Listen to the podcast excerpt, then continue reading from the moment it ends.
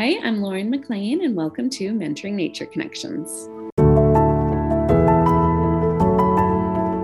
I'd like to start by taking a moment to acknowledge the unceded and traditional territories we each find ourselves on today. For me, I live on Heritage Mountain in Port Moody, British Columbia. To the east of me is the Golden Ears Provincial Park, and when I look to the west, I see the Burrard Inlet, which feeds into the Pacific Ocean. This is the land of the Coquitlam First Nations. Today's episode is all about the evolution of confidence in learners when they explore outdoors. Logan Enns and Aura Garzam are both here with us via Zoom. They are the founders of The Collective, which is an outdoor program that provides children with opportunities for discovery and exploration. Above all else, they believe in the magical power of the outdoors. It's so easy to get caught up with needing rigid schedules, programming, and ap- academics for our children and there's often a myth out there on how nature is unable to offer the skills that they need. So, Logan and Aura are here to show us the power and magic of playing and learning outdoors. So, let's get to know these two ladies a bit better. Aura is co owner of The Collective, mother, wife, friend, and the most brilliant early learning facilitator you've ever met. She was born and raised in Colombia and moved to Canada as an adult to learn English. She remembers childhood at her grandma's farm, exploring natural elements, mountains, animals, and the smell of soil. These memories have been influential in her journey as an educator and a parent. Forests, farms, nature parks, beaches, and gardens are areas she feels that magical learning happens. So she is stoked to provide families with the collective brand and excited to continue co learning, growing, and experiencing life alongside her children. Hi, Aura. How are you? Hi, Lauren. I'm good. Thanks uh, for having us. Yes, thank you so much. All right, now let's meet Logan. She's also the co owner of Collective, mother of humans and dogs, wife, pal, and creative. Logan's unique educational experience, homeschooled for most of her school years, ignited a passion for non traditional approaches to education. She couldn't think inside the box if she tried, and this has benefited her greatly in her work with children. Throughout her 10 plus years as an educator, she has challenged norms, pushed through boundaries, and has always believed children are capable of so much more than what the world gives them credit for. She is overflowing with ideas. It's terrifying and thinks the sky is the limit when it comes to all of the ways collective can give back. Hi, Logan. How are you? I'm so great. Excellent. I'm really excited to talk to the both of you. So let's begin by talking about what you notice when learners first begin their program. I'd really like to know more about how you encourage and promote confidence and independence. Um, I think the biggest thing we notice is just sort of an overall general tentativeness to enter into these um, unstructured spaces. So I think children are so used to associating outside with playgrounds, with structures, with um, just a schedule, programming. And when they come to our program, there is this idea of like, if your body can do it, you can do it. And so they have to really start to trust themselves. And when they first start they typically don't. So or i don't know if you have anything to add to that but. I think that it is the way how we provide them with the opportunity to uh, test their bodies and also is a safe environment for them to feel all the feelings to try new experiences. Um, we are always really keen on following the child's each individual child's pace when exploring and i think they feed on that. And we started with a group of like maybe four children but it's like a culture that was created from the beginning. And now when a child starts they just like immerse themselves in this safe space. And it doesn't matter if it's the first time in care or it's just a recreational uh, activity that they're doing. It's just like a safe space for them where they can explore Right. And I love how you mentioned that we're not shying away from their different emotions that they can experience. So, when a learner first enters your program and is maybe feeling nervous to try something, what are some ways that you're engaging with them? We are present, we are there. So, sometimes it takes 10 minutes to warm up, sometimes it takes three days, and sometimes it takes for a child to sit on my lap asking about about talking about his family, uh, looking at the animals around, and as reminding him or her the the steps of like first we're going to play, then we're gonna go back to where we uh, get picked up, and then we're gonna see mommy and daddy. So like just ensuring that parents or adults always come back and you are in a safe area and just take your time to embrace it. Just being present with them all the moments. I think um, something that i know i i'm just so proud of with our program and our philosophy um, when we are supporting families and children starting our program who may be a bit hesitant or or have feelings about starting whatever those feelings are um, it is an absolute guarantee that we are going to be essentially hand holding you throughout this entire process. And unlike any other programs I've been to, um, we are just so passionate about getting children and families through this um, this process as safely as possible and i think that's just the biggest the uh, what am i trying to say the just the most important aspect for us to communicate is that no one is going to do well if the child is not feeling safe if the parent is not feeling safe if the educators aren't feeling safe. So for us it is such a um, it's just such an important part of our program is to literally like aura said sit with the child who is feeling emotions and that might be five minutes that might be half an hour but you can be guaranteed that no one is being abandoned no one is being coaxed to sort of shake it off and move on let's just go play or distracted away from feelings. And i think our program really reflects that when you see the children who are comfortable in our program and just the the arc that they've made from start to say several days in where they're just i feel like they just feel so safe so quickly because of how we integrate them into our program Beautiful. And I can imagine that if my two and a half year old were in your program, someone who is still quite nervous about touching mm-hmm. sticky things and not wanting to get dirty which i'm i'm surprised because that's not something that we would ever put onto them because we're yeah. always getting dirty with them so it yeah. but i imagine that if he was immersed in your program or something similar to your program yeah. i imagine that would develop over weeks possibly it's it's interesting the the example of the dirty hands because i can think of a number of children immediately in our program where it's like this beginning of like oh do you have a tissue? Because i got dirt on my hands and you're like welcome to nature school child. Um and yeah it, it is a very quick tip over to like okay this is where we do this. Right. um so yeah that's a great example of sort of a, a, bit of a hurdle some of them have to go over. And we yeah. have seen these type of children, uh, as Logan say, like they start like, oh, I don't want to get dirty or I need a tissue. And then, I don't know, a couple of weeks after, they're literally rolling in the mud, like head to toe. It's like, okay, it's another child. It's amazing.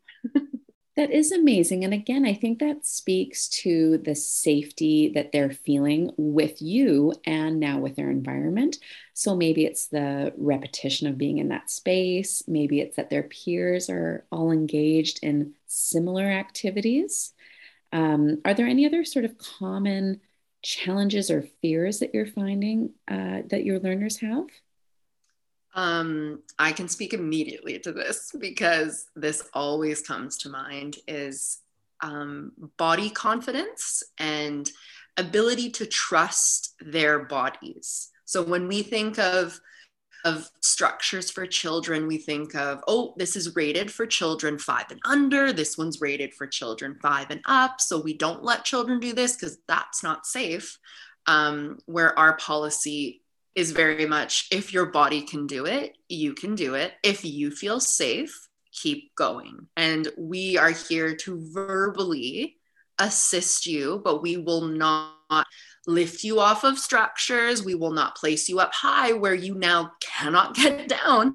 Right. Um, and that is unbelievable to witness when you see children starting who are like, I need help going up this route. And you're like, I fully, I support you. And like, let's troubleshoot it, let's problem solve and they slowly make their way over the root and then next time it's a log and then you start to see children scaling trees and it happens so fast but they've not been given that opportunity to push themselves and to sort of see what they can do and so that is one of the coolest things about outdoor school and of course our program um i was just gonna make the to compare like yeah like the playgrounds and the forest because it is like I personally feel sometimes nervous in the playground because usually children want to challenge themselves and then the structures are not safe. But then in the forest, it's just so rich and there are like so many ways to explore it. And so, so yeah, it's just amazing to have that opportunity. And it's like, it's like magic. Absolutely. I think I think it all comes back to magic. And I know when I took a group of learners to the forest for the first time, as we all do, over planned what I wanted to explore and didn't realize that they needed a good half an hour to learn how to walk in this in their first forest. We had our school, we had our grass field, we had at least a dozen trees on that school grounds. We had garden plots, but it wasn't the forest floor. So knowing yeah. how soft and spongy and unpredictable the surface could be, um, you know, we had to really scrap a lot of our plans and just learn your body and how to be safe while walking. Yes, that is, that's like one of our taglines i feel collective where we scrap plans constantly. Yes constantly. We will always have such big ideas and we go and then it's like well they found a puddle so we'll be here for three hours. Yeah exactly. Well and then that leads me to uh, a question that I'm sure we're all wondering is how does the flow of your program then look? I know you guys have an idea of what you want to explore and do. And so the flow of your day or how you look work with uh, the passions of the learners in your group. So we definitely have a um, like a bare bones structure to the flow of our day, just because I feel like that's a pretty natural thing to occur in any program, just to have some sort of structure. so we do a very open-ended drop off. We have snack, there's play, and then it's sort of open-ended adventure time.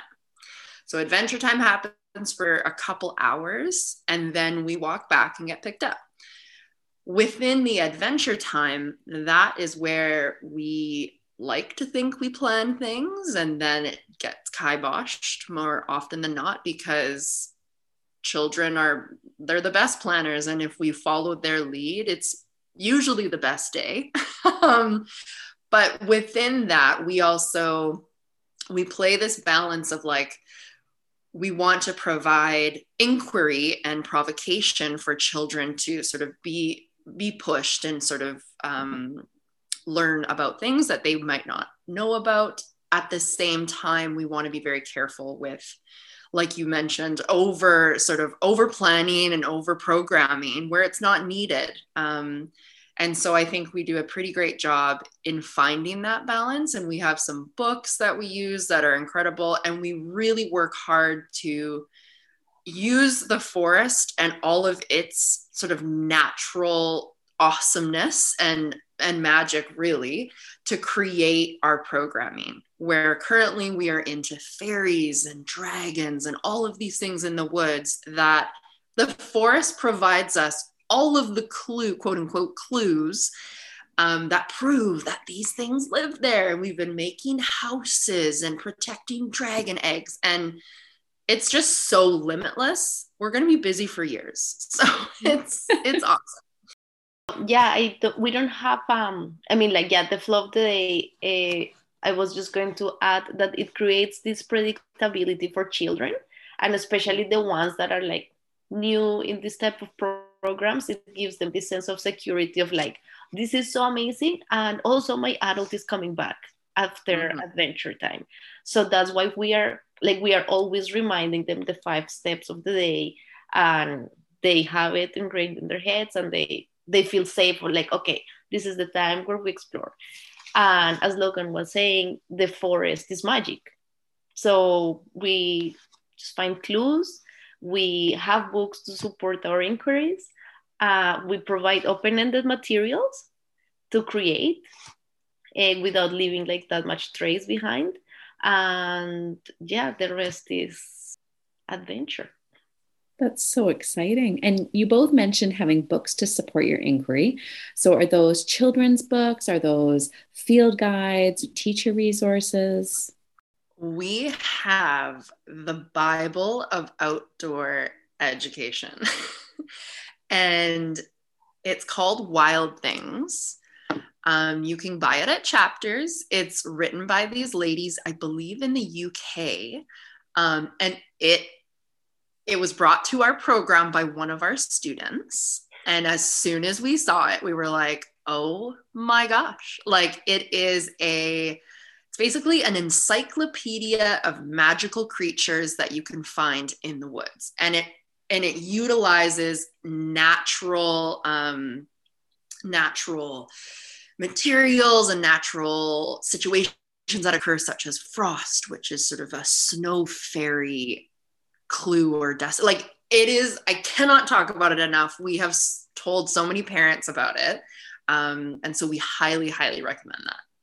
The and also it is very inclusive so it's not just for the forest but it can be used for in your backyard in your balcony the yeah. playground. Uh, is just to encourage parents to take the children outside and, and like or adults and find magic everywhere now that we've sort of got this idea of, of books to use and sort of how your day works i always have to ask people that work outdoors do you ever get your learners say I'm bored.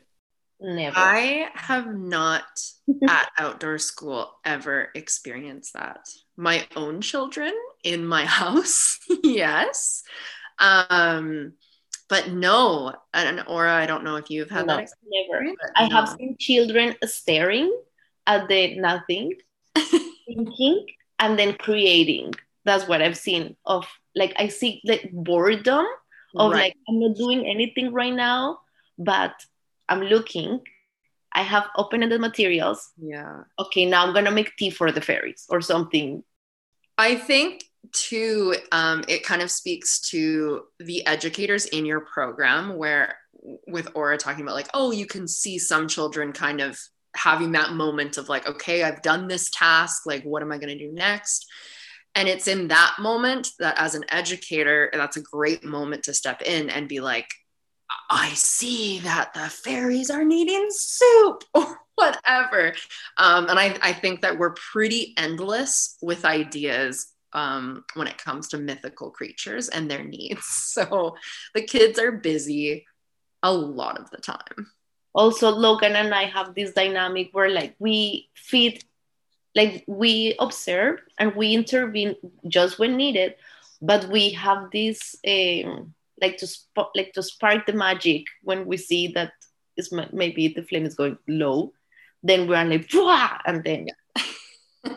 just gets very exciting there are a lot, a lot of sparks yeah I can only imagine. And I think as you're both talking about that moment where learners having that pause, that you both mentioned that it's not that we're going in right away, but we're watching and we're observing. Absolutely. They're having that reflective time, and we don't need to come to the rescue right away. They need to sit with that themselves to figure it out. And then you give them that little spark if needed.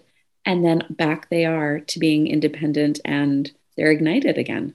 Exactly. Absolutely. And Um, Lauren, I think one of the biggest um, privileges of owning your own business is for us to be able to to come up with how we feel things should be run and how we feel that we work that children work where i can't tell you how many times we will sit in and amongst like 10 busy children and us just being like should should we be doing something right now? Should, no we shouldn't. We're doing it. We're sitting we're being quiet. Everyone's safe. And we get to watch these busy people working so hard. And i think as adults and especially as early childhood educators that's a very hard thing to do because we think that play means we're in there and we're doing it and we're participating and we're facilitating where it's there's always a time and a place for it but it's so important to just get the heck out and let children create their own play. Like it is it's incredible to watch. It's amazing so, lastly, I'd love to ask you about a novelty nature note. So, mine today is about hibernation and about snails and how they curl up back into their shell and they actually end up closing off that opening with skin that's part chalk and part slime. And it's that mixture that keeps them really well insulated from the cold weather. It's so incredible. Um, something that I looked at because you had this idea and i was like oh my gosh okay what would i what would i say and i was thinking about at central park we have two different types of squirrels typically that we see a gray one and a black one and i've always thought that the black one was the invasive species and so i was like i need to google this um, i did thank you google the black and the gray squirrels are the same species. It's just what? different colors. I know.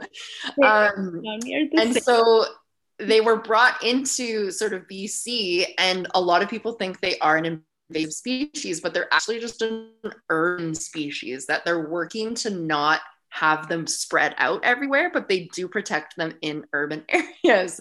So I learned a new thing today. Oh, wow. That's new. You're welcome. You're welcome for that. Thank you. Wow. Okay. Uh, I don't have any like crazy fact. It's just some observation I made that it made me think like, wow, hibernation. And just before the winter break, I saw this gray squirrel getting really fat, like really fat. I was like, okay, that's come. Like we know they eat like all the stuff at the park, but this was was really really fat. So like that was like probably I'm from a country where like we don't see animals like really hibernate. So I was like, okay, this is the first time that I see an animal getting ready for the winter. Like yeah. really, this was like, yeah, like a cartoon. the cheeks were just exploding. and the, and the it was just so fat that I was. Oh, those urban squirrels! I tell you. What did you? Yeah, you're ready for winter. That's too funny. Well, Logan and Aura, thank you so much again for your time. And I do highly recommend that everyone follows The Collective on Instagram. And again, the website is thecollective.ca, and I will post all their information under the podcast notes. Um, I'll also include some information about their program offerings and other details there as well. Lastly, if you're following me on Twitter at LK McLean or on Instagram at Mentoring Nature Connections, you'll actually see lots of examples of how educators are starting to use my first children's book, Me and My Sit Spot, in their classrooms. It's such an exciting adventure to be on, and I'm just beyond happy to see that the book is actually now in the hands of learners. So please continue to share out your photos and documentation for us all to see. Thank you so much again, ladies. Thank you. Thank you so much. Thank you. And until next time, go get your hands dirty and have fun with Mentoring Nature Connections.